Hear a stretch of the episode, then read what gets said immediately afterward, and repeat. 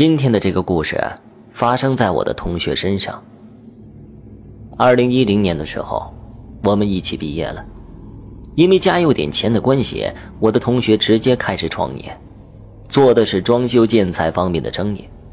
这行很赚钱，所以很快帮助他积累起了一定的财富。一段时间，他的生意也是做得风生水起的。二零一三年的时候。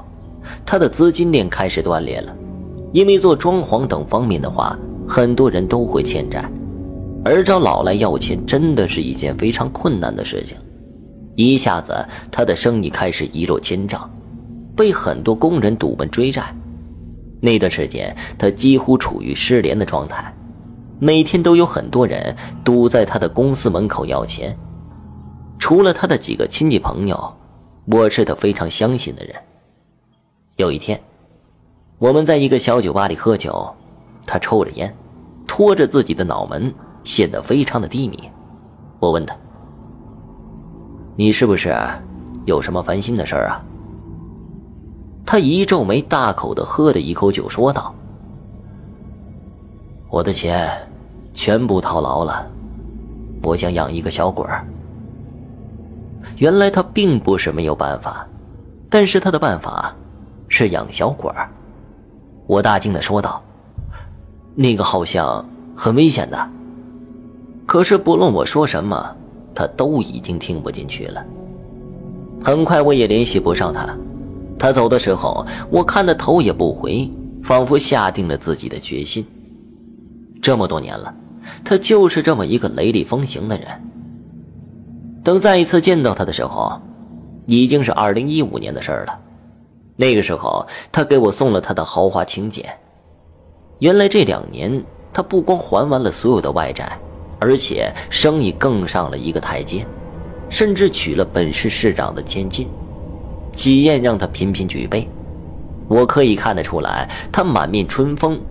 可是他真的养了小鬼了，因为在他的身边有一个空的位置，而且他频频的给那个位置夹菜。就好像一个需要照顾的小孩子一样。从他夹菜给那个位置的时候，我发现他的脸色真的不是很好。看来养的小鬼并不是很好伺候。也许他并不是像表面看上去那么风光。有一天，他突然给我打电话，告诉我家里出了大事我很快赶到了他的别墅区。推开门的时候，我闻到了很重的血腥味儿。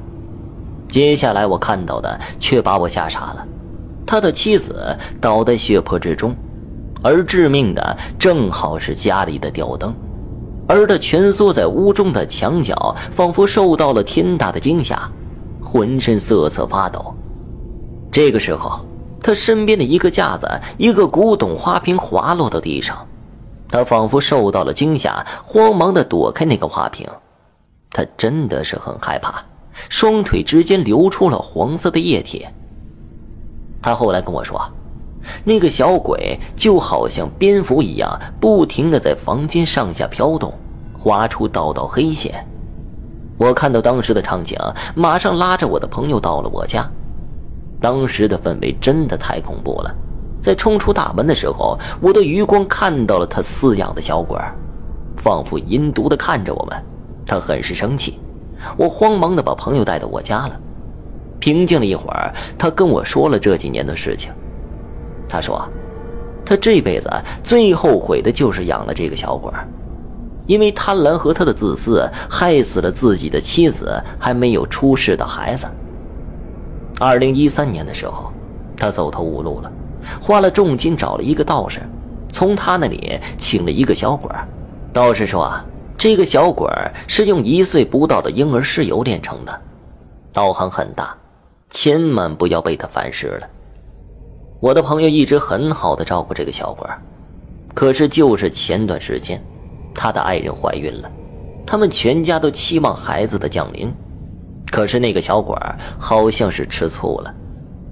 这件事情过去之后，据说他得了精神方面的疾病。我到医院看望他的时候，他精神状况确实很差。我真的没有办法想象，一个在商界叱咤风云、如日中天的他，怎么会变成这个样子？他还是会把吃的东西放到自己旁边的桌子上。不知道他养的小鬼是否还跟着他？这一切现在也都还是一个谜。好了，这个关于养小鬼的故事就讲完了，谢谢大家的。